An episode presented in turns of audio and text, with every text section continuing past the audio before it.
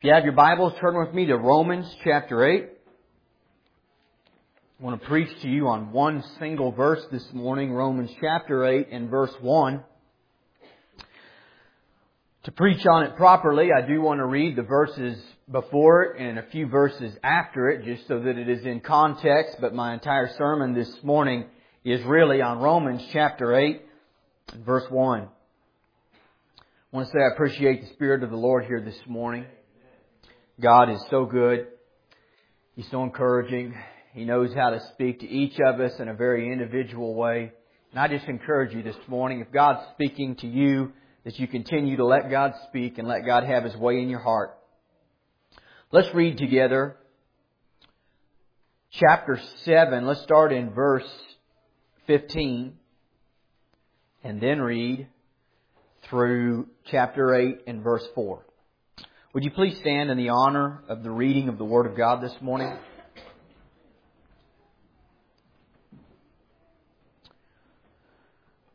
For what I am doing, I do not understand. For what I will to do, that I do not practice. But what I hate, that I do. If then I do what I will not to do, I agree with the law that it is good. But now it is no longer I who do it, but sin that dwells in me. For I know that in me, that is, in my flesh, nothing good dwells.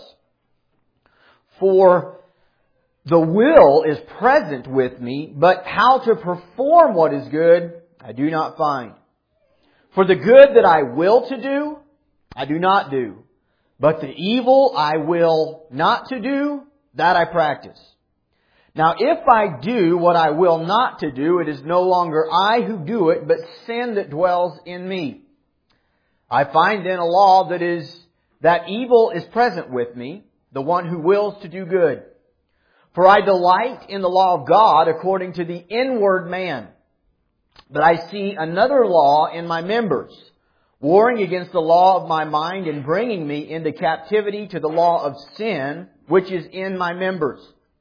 O wretched man that I am, who will deliver me from this body of death? I thank God through Jesus Christ our Lord. So then, with the mind, I myself serve the law of God, but with the flesh, the law of sin. There is therefore now no condemnation to those who are in Christ Jesus, who do not walk according to the flesh, but according to the Spirit. For the law of the Spirit of life in Christ Jesus has made me free from the law of sin and death. For what the law could not do, and that it was weak through the flesh, God did by sending His own Son in the likeness of sinful flesh on account of sin. He condemned sin in the flesh, that the righteous requirement of the law might be fulfilled in us, who do not walk according to the flesh, but according to the Spirit. Let us pray. Father, I pray, Lord, that you would help me today. God, as I preach to your people, the reality and the blessed truth that there is no condemnation to those of us in Christ. God, that you would help me to properly preach it. God, that you would help me to rightly divide the word of truth. God, that you would open our hearts to understand your word this morning. God, I pray that sinners would be saved this morning. God, I pray that your saints, God, who have been held captive by condemnation would be set free this morning, God. Lord, I ask that you'd anoint me to preach in the unction and the power and demonstration of the Holy Spirit, not in man's wisdom or in man's crafty ways, but God in the power of the Holy Ghost. Lord, this morning may I speak as a spiritual man to spiritual men and women. God, may your word, which is spiritual, Lord, give life, Lord, in our spirits this morning. God, do what only you can.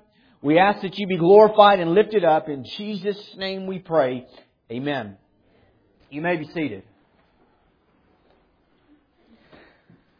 There is therefore now no condemnation to those who are in Christ Jesus, who do not walk according to the flesh, but according to the Spirit. There is therefore now no condemnation to those who are in Christ Jesus. This morning, if you are in Christ Jesus, the Word of God plainly says, unashamedly, as clear as clear can be, there are no mincing words, there is no condemnation for you. I want to preach this morning on the simple thought, I am not condemned. I am not condemned. I read the verses before and the verses after on purpose. Even though I just really want to preach on this one verse, it helps to understand the context.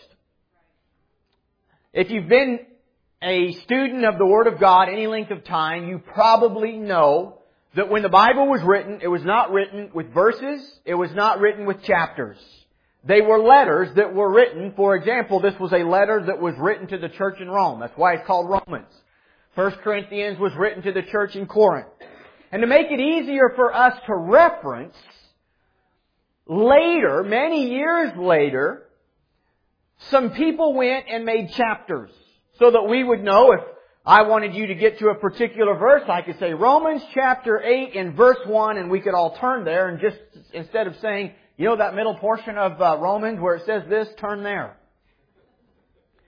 And so, chapters and verses have been very helpful at memorizing scripture, at being able to reference scripture, but I want to say we have to acknowledge two things. Number one, it wasn't the Holy Spirit who put the chapters and verses there. And so the chapters and verses are not inspired by the Holy Spirit.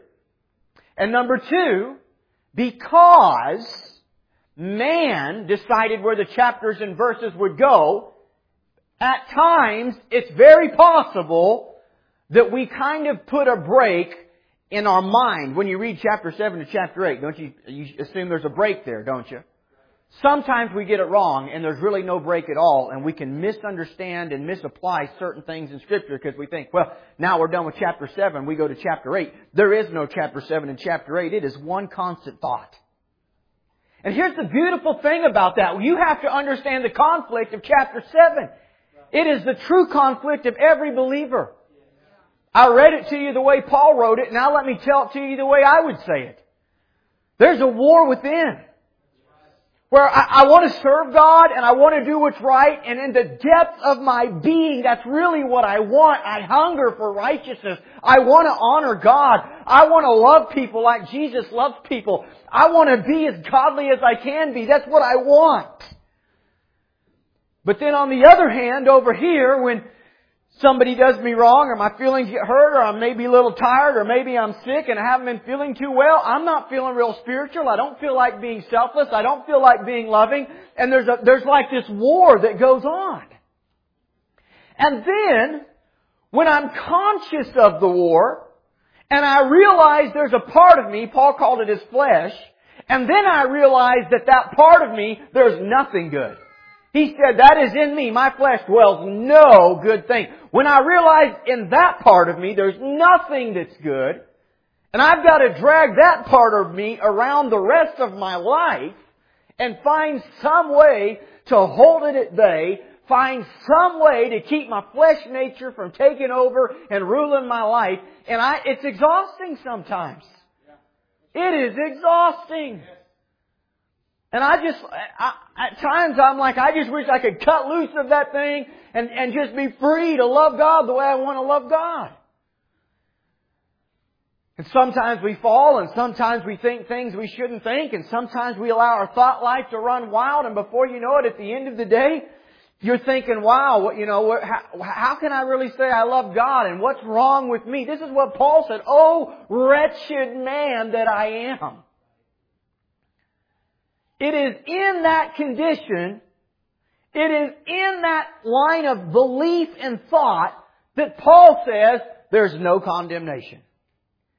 This is the incredible thing about the reality that we are in no condemnation is that even in that battle, even in that war that goes on within us, even in the constant conflict between the flesh and the spirit, there is still no condemnation. No condemnation to those who are in Christ Jesus. Even when the conflict is the hottest. You ever been there? You know, some weeks it don't seem too bad, but other weeks it's just like, it is, this is a hot battle. I'm in the middle of it. I can't get my thinking straight. I don't want to be around you. I don't want to talk to you. I'm afraid I'm going to say something I shouldn't say. I'm feeling things I shouldn't feel. This is not a very good week for me. This is not a very good day for me. And, and it's like you're just, you're in conflict. I'm talking the heat of the battle spiritually. Even in the hottest conflict, in that moment, in that day, there is no condemnation. That's what Paul says. Thank God for that. We have to become aware of this. We have to understand this. We have to consciously grab a hold of the reality that as long as we are in Christ, there is no condemnation.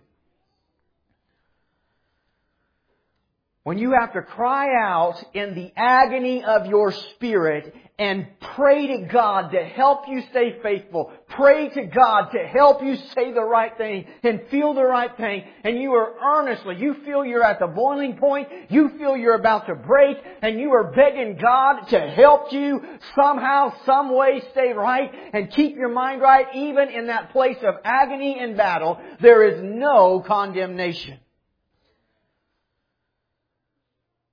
The man who never strives against the sin which dwells in him should question if he really knows anything about spiritual life. It's not really until you get saved that you start to struggle with the sin within. You see, before I'm saved, before I'm a Christian, there is really no conflict concerning what's going on in here. Now there's a lot of conflict and a lot of anger about everything that goes on around me as a non-Christian. As a non-Christian, there's a lot of pain and troubles in this world, absolutely. But the focus of why everything is so wrong if you're not saved is basically because everything around you is wrong. It's not until you get saved that you begin to realize, I'm wrong. And now there's conflict.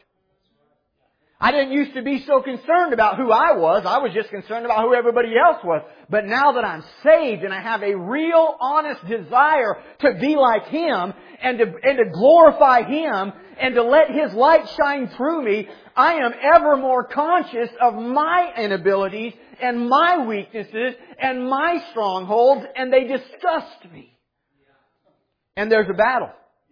Now here's what I want you to know. If you are struggling with that today, you ought to just shout to God because it is the evidence you're saved. You are saved. If you weren't saved, you wouldn't care. If you weren't saved, you would have no disgust whatsoever with your sin. It is evidence the Holy Spirit lives in you and is convicting you and reproving you of sin. And so even in the heat of the battle, I have to understand, God knew this would go on, and according to the Word of God, even in the heat of the battle, when I am ever so conscious of my flesh nature that wars against the spirit nature, there is no condemnation in the sight of God. Amen.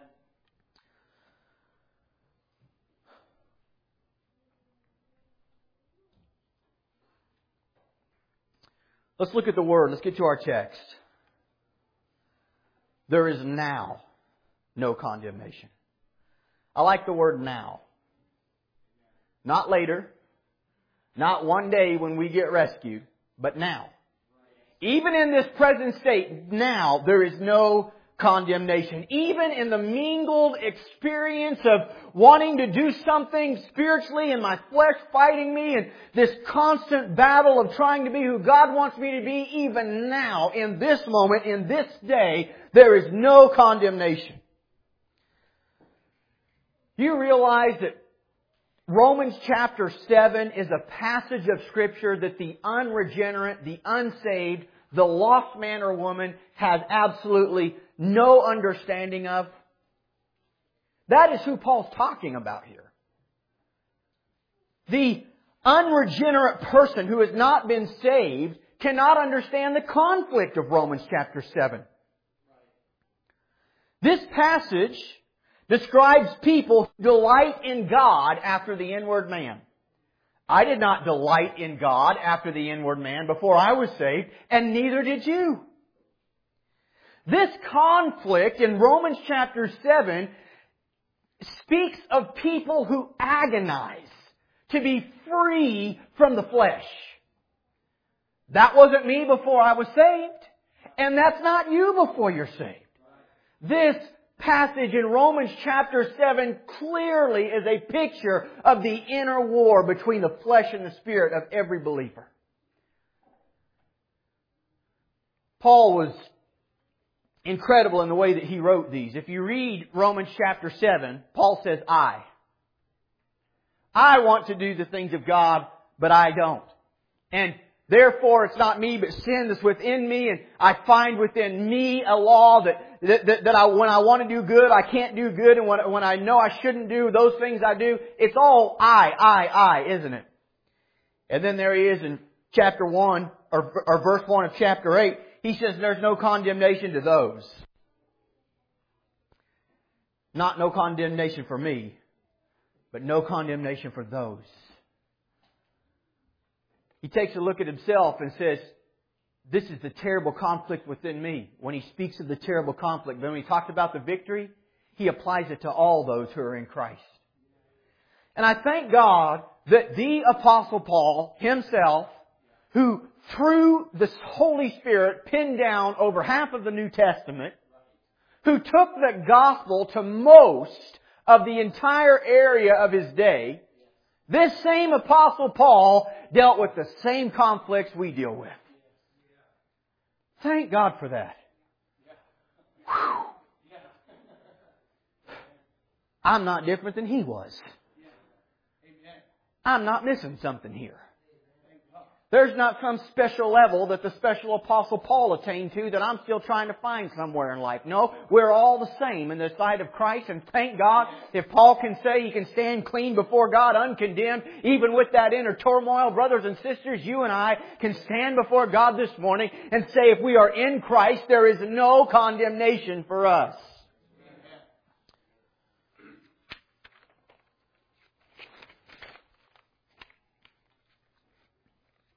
Even now, with all my fear and trembling, yet I will rejoice in God. Even now, with all of the watching carefully and diligently, with all of the warring against the sinful nature, even now there is no condemnation. This morning, I want us to notice in our verse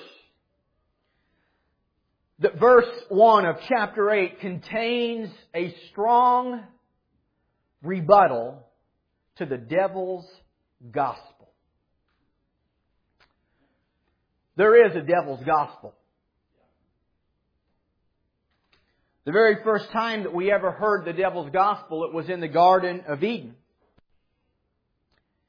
If you look at the text and just look at the very first statement, you find the devil's gospel.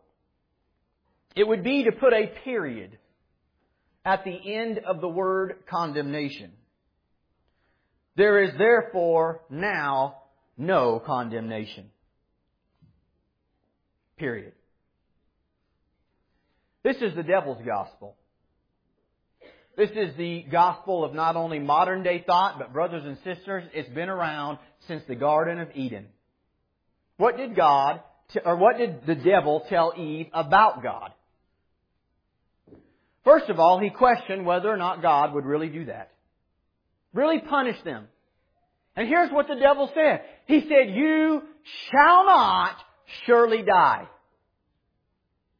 You see, that's what condemnation is. If you think about something being condemned, it means that it has been determined that it is worthless, that it is unsafe, that it is, it is good for nothing, but to be destroyed. That's what it really means to be condemned. If you see a building that is condemned, it means you cannot conduct business there. It means you cannot live there. It means it is not safe for people to be there any longer. And eventually the only thing that can be done is to destroy the thing and build something new on fresh ground. That's what being condemned means.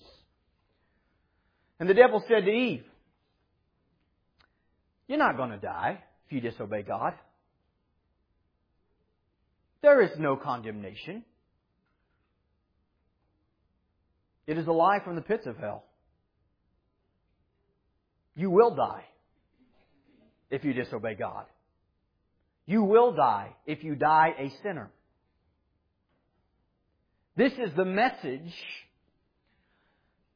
of not only modern day thoughts, but the message that came from Satan himself in the Garden of Eden. It casts doubt upon the threats of the law and it even denies them altogether. Many of you have heard the same thing. My God would not send me to hell. My God would not send anybody to hell.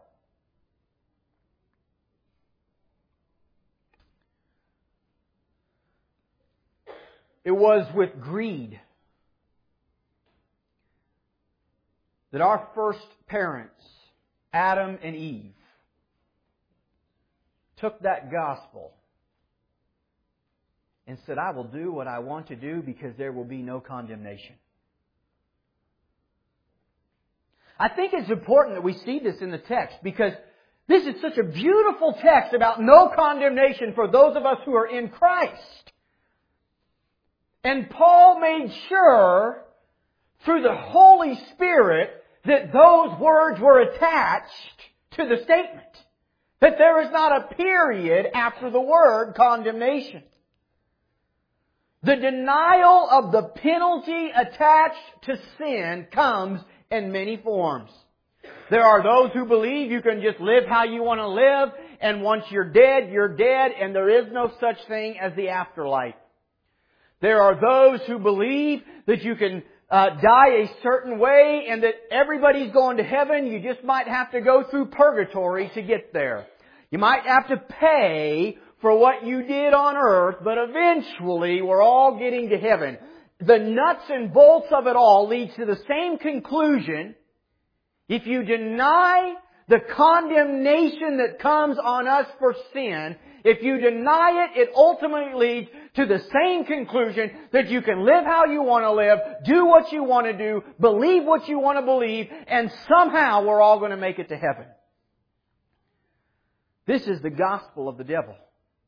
And we must be ever so careful when we communicate the blessed reality of free grace the blessed reality that in Christ there is no condemnation, the blessed reality that we have confidence through the blood of Jesus, we must be ever cautious to make sure that we communicate the truth of the Bible, that it is only for those who are in Christ. You must be in Christ.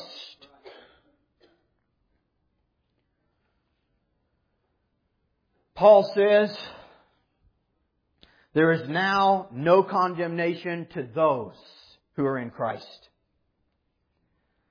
They would be condemned. Every one of them. Every one of us here this morning would stand condemned before God, doomed to an eternal death, if it weren't for being in Christ. He is the way. It is our being in Christ it is through that method alone that we can stand and say we are not condemned. We are not condemned. I am not condemned.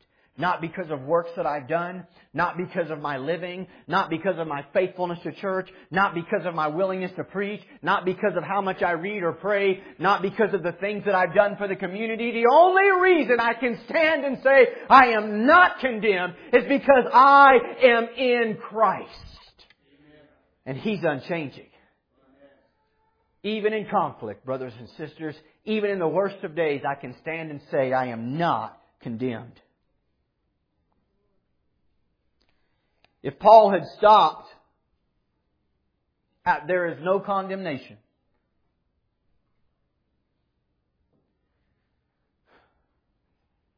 all the drunkards in the world would have applauded the Apostle Paul. All the cussers in the world would have applauded the Apostle Paul. All of the fornicators would have stood up together and clapped for the message, there is no condemnation. We can live how we want to live, drink how we want to drink, speak how we want to speak, do what we want to do, and there is no condemnation.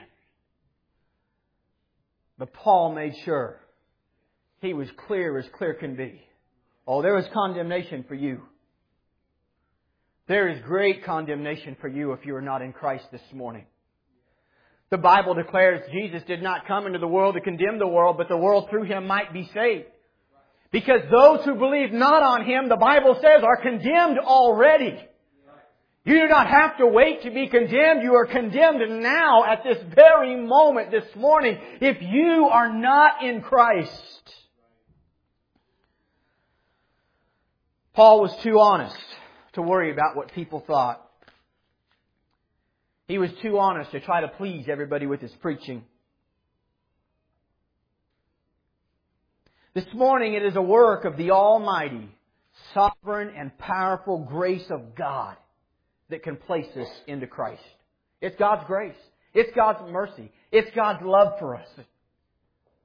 We are saved by grace through faith, and we can stand uncondemned. Before I move on to the application to us this morning as Christians, I want to finish speaking to those who have not placed their faith in Christ with the alarming fact that the same word now is applicable to you. It would be true if the scripture were to say, there is therefore now condemnation to all them that are not in Christ Jesus. Jesus said, He that believes not is condemned already because he has not believed upon the Son of God. The most conclusive evidence that you are condemned, the most conclusive evidence of the blackness of your heart is that you have refused to believe on Jesus and to accept Jesus as your Lord and Savior.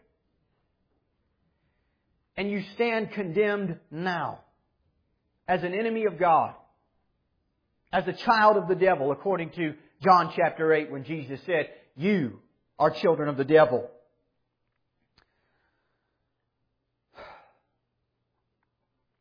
You know, it is not easy to stand on a stage or to tell anybody face to face, whether it be to 150 people or whether it be to one man. It is not easy to stand and tell somebody the truth that if you have not placed your faith in Christ, you are condemned.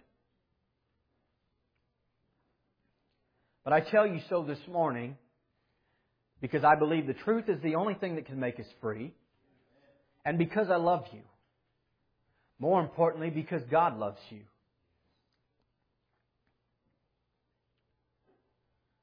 The Word of God says, He that believes not shall not see life, but the wrath of God abides on him. The wrath of God abides on him. If you are not saved here this morning, you may think that the wrath of God just comes upon you in bursts. That a storm may come a time or two in life and that you see the wrath of God, but according to the Word of God, His wrath abides on you as long as you are an enemy of Him.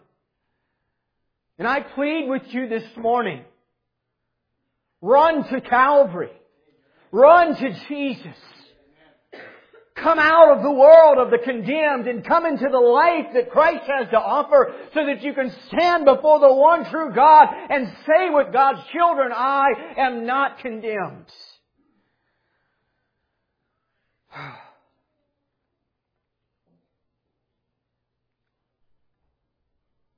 Let us move.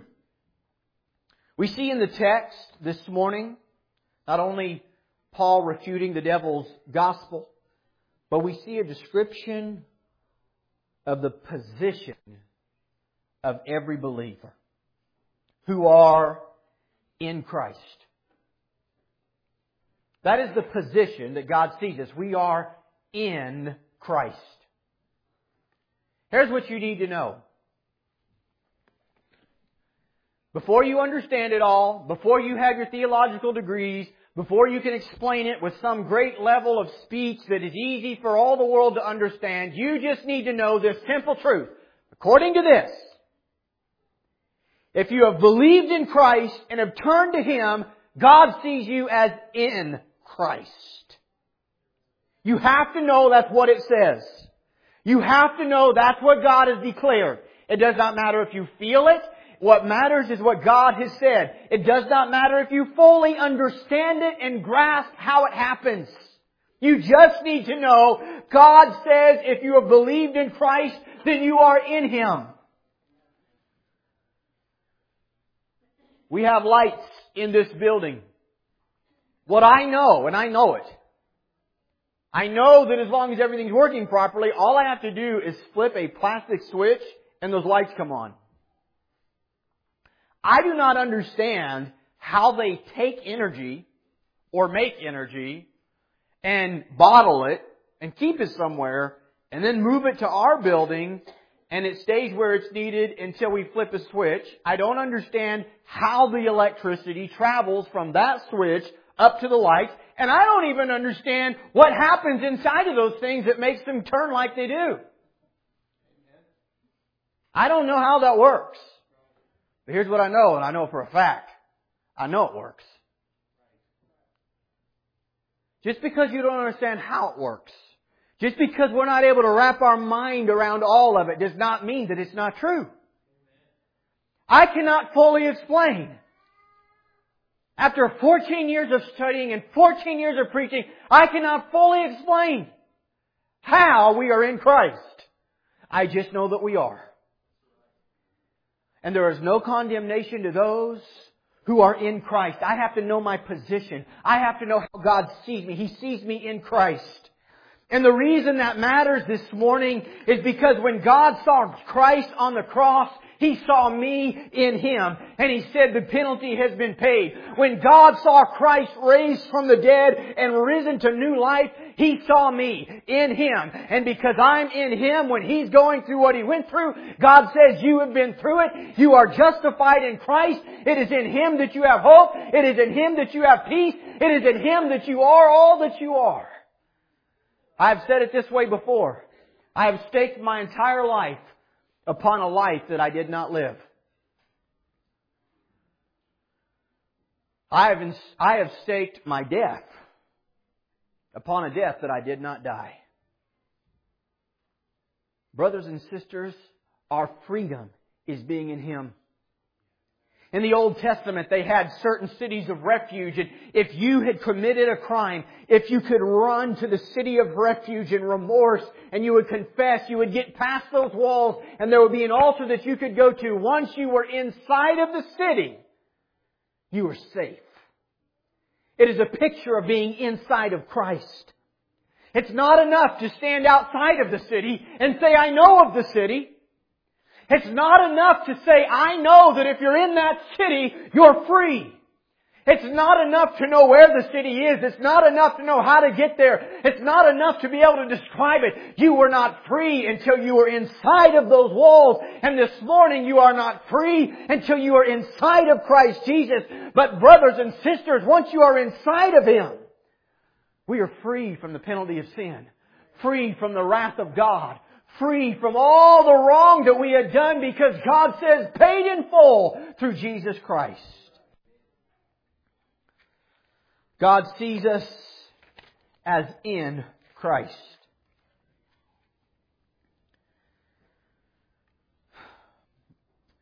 This is part of the doctrine of substitution.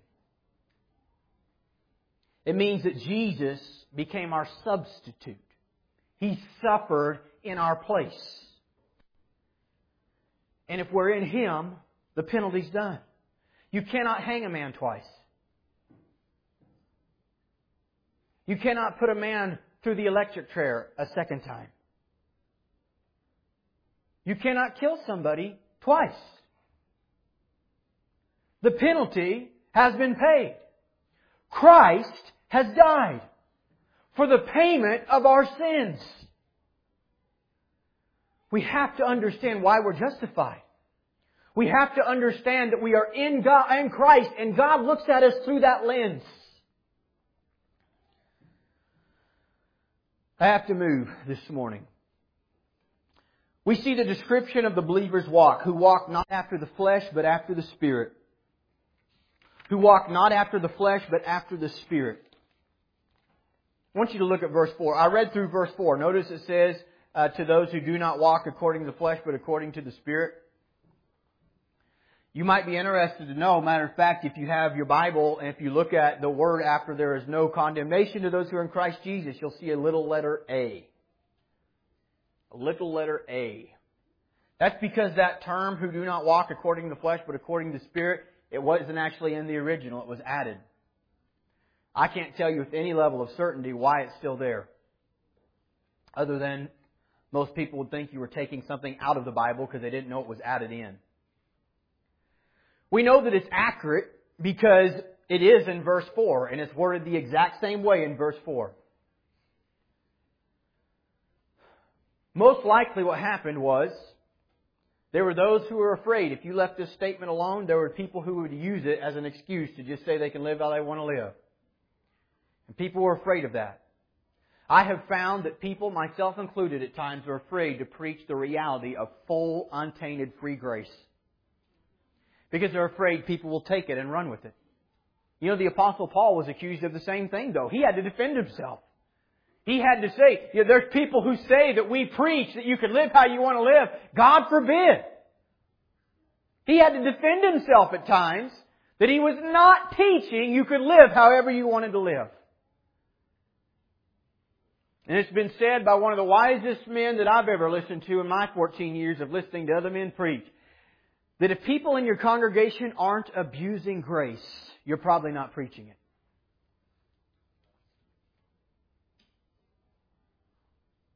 Because people will use it as a license to sin. When we really understand that we stand right before God, not because of any of our merit, but because He sees us in Christ, it is freeing. It takes the shackles off. It takes the fear away. And we realize God loves us with a perfect love, and what does the Bible tell us? That perfect love casts out all fear. But we do see in verse 4, in its proper place, the believer's walk. We do not walk according to the flesh, but according to the Spirit. What a wonderful power it is. The Holy Spirit that lives in the life of us as believers, checking us when we do wrong, encouraging us to do right leading us in the paths of righteousness. I ask you this morning to judge yourself. Are you walking according to the flesh or according to the Spirit? Now remember, we have the conflict of Romans chapter 7, but Romans chapter 7 is clearly not a man who is walking according to the flesh. It is a man who is at war with the flesh. Are you walking according to the flesh? Do you do whatever you would like? Do you believe whatever you want to believe? Do you say to yourself, I'm not going to be limited by the scriptures. I am not going to be limited by the holy standard of God's Word. Those are old-fashioned rules for an old-fashioned people. If you say that this morning, you are walking in the flesh. If you say that this morning, in reality, you are blind and you are being led by your flesh, which is blind, and you will soon fall into the pit. If you think I'm wrong, time will prove that I'm right. There is a real heaven to be gained. There is a real hell to be shunned. And we see that there is no condemnation when we are in Christ. And we see that the walk that follows is a walk that is followed after the Spirit and not after the flesh. Blessed is the man who no longer follows the devices of his own heart. Blessed is the man who learns not to lean on his own understanding. On the one hand, we see that we have no condemnation because we are in Christ. On the other hand, we see that we have the Holy Spirit in us. So on one hand, I'm in Christ. On another hand, the Spirit is in me. And the two work together to bring a life of transformation and change that can be found nowhere else. It is in Christ. The last thing that I want to share today, notice the statement no. There is no condemnation. None. No is a really big word. It's a bold word. I sense, and I mean this earnestly, there's a difference between conviction and condemnation, and I'm already out of time, and so I can't get there this morning, but I do sense that in many of our hearts, there's a sense of we need a little bit of condemnation. You know, 10 or 15% at least, to keep me in check, to keep me humble, to keep me small. There is supposed to be no condemnation. None. Zero. Zilch. Not 1%, not 2%, not 10%. There is zero. And that is a bold, bold thing to say in light of chapter 7, which tells us there's a constant war going on.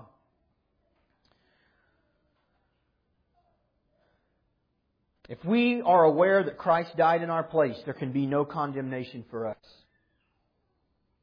Notice how broad the assertion is. There is no. None. No condemnation. Even though at times in word and deed I fail, there is still no condemnation. I stand before God cleansed. I stand before God forgiven. I stand before God clean because I have believed in Jesus and I am in Christ and the Spirit lives in me. Notice how unreserved Paul is when he finishes his argument in Romans 8.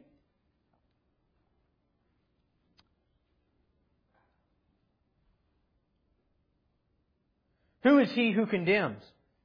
This is what you have to understand. Who is the one who condemns? The answer is God. That's the one that condemns. He is the great judge.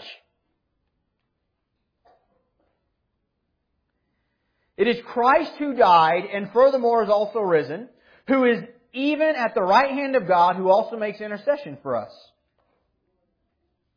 Now here's the point that he makes. Quit answering to yourself. The devil's a liar and the devil is a condemner and the devil wants you to be condemned. Quit answering to yourself. You answer to God. And if God has declared that you are not condemned, then what are you doing arguing with God? You are not more righteous than He. He is just, He is righteous, and you can trust Him with His judgment that what Jesus did was enough. That the penalty of Calvary was sufficient. That it is done and that you are clean in the sight of God Almighty. Do not think that you can judge yourself greater than God can. Amen. He's the one who condemns. And if God, from His throne, looks down and says there's no condemnation for you, forget what the devil has to say about it. Forget what the rest of the world has to say about it. Forget what your own flesh nature has to say about it. You are not condemned. I want to say that the statement is a lasting statement. I'll ask our worship team to come. It was true when you were saved 20 years ago, and it's true today. If you're in Christ, there is no condemnation for you. What a joyful statement. What a joyful statement to understand the freedom and grace of God. If you've ever been burdened with a sense of sin, you've really been burdened with your inability to do the things you want to do, this statement ought to make you leap and shout for joy.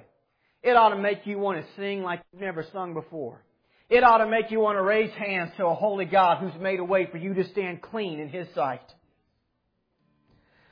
The scripture says, Come, let us be glad, let us rejoice together.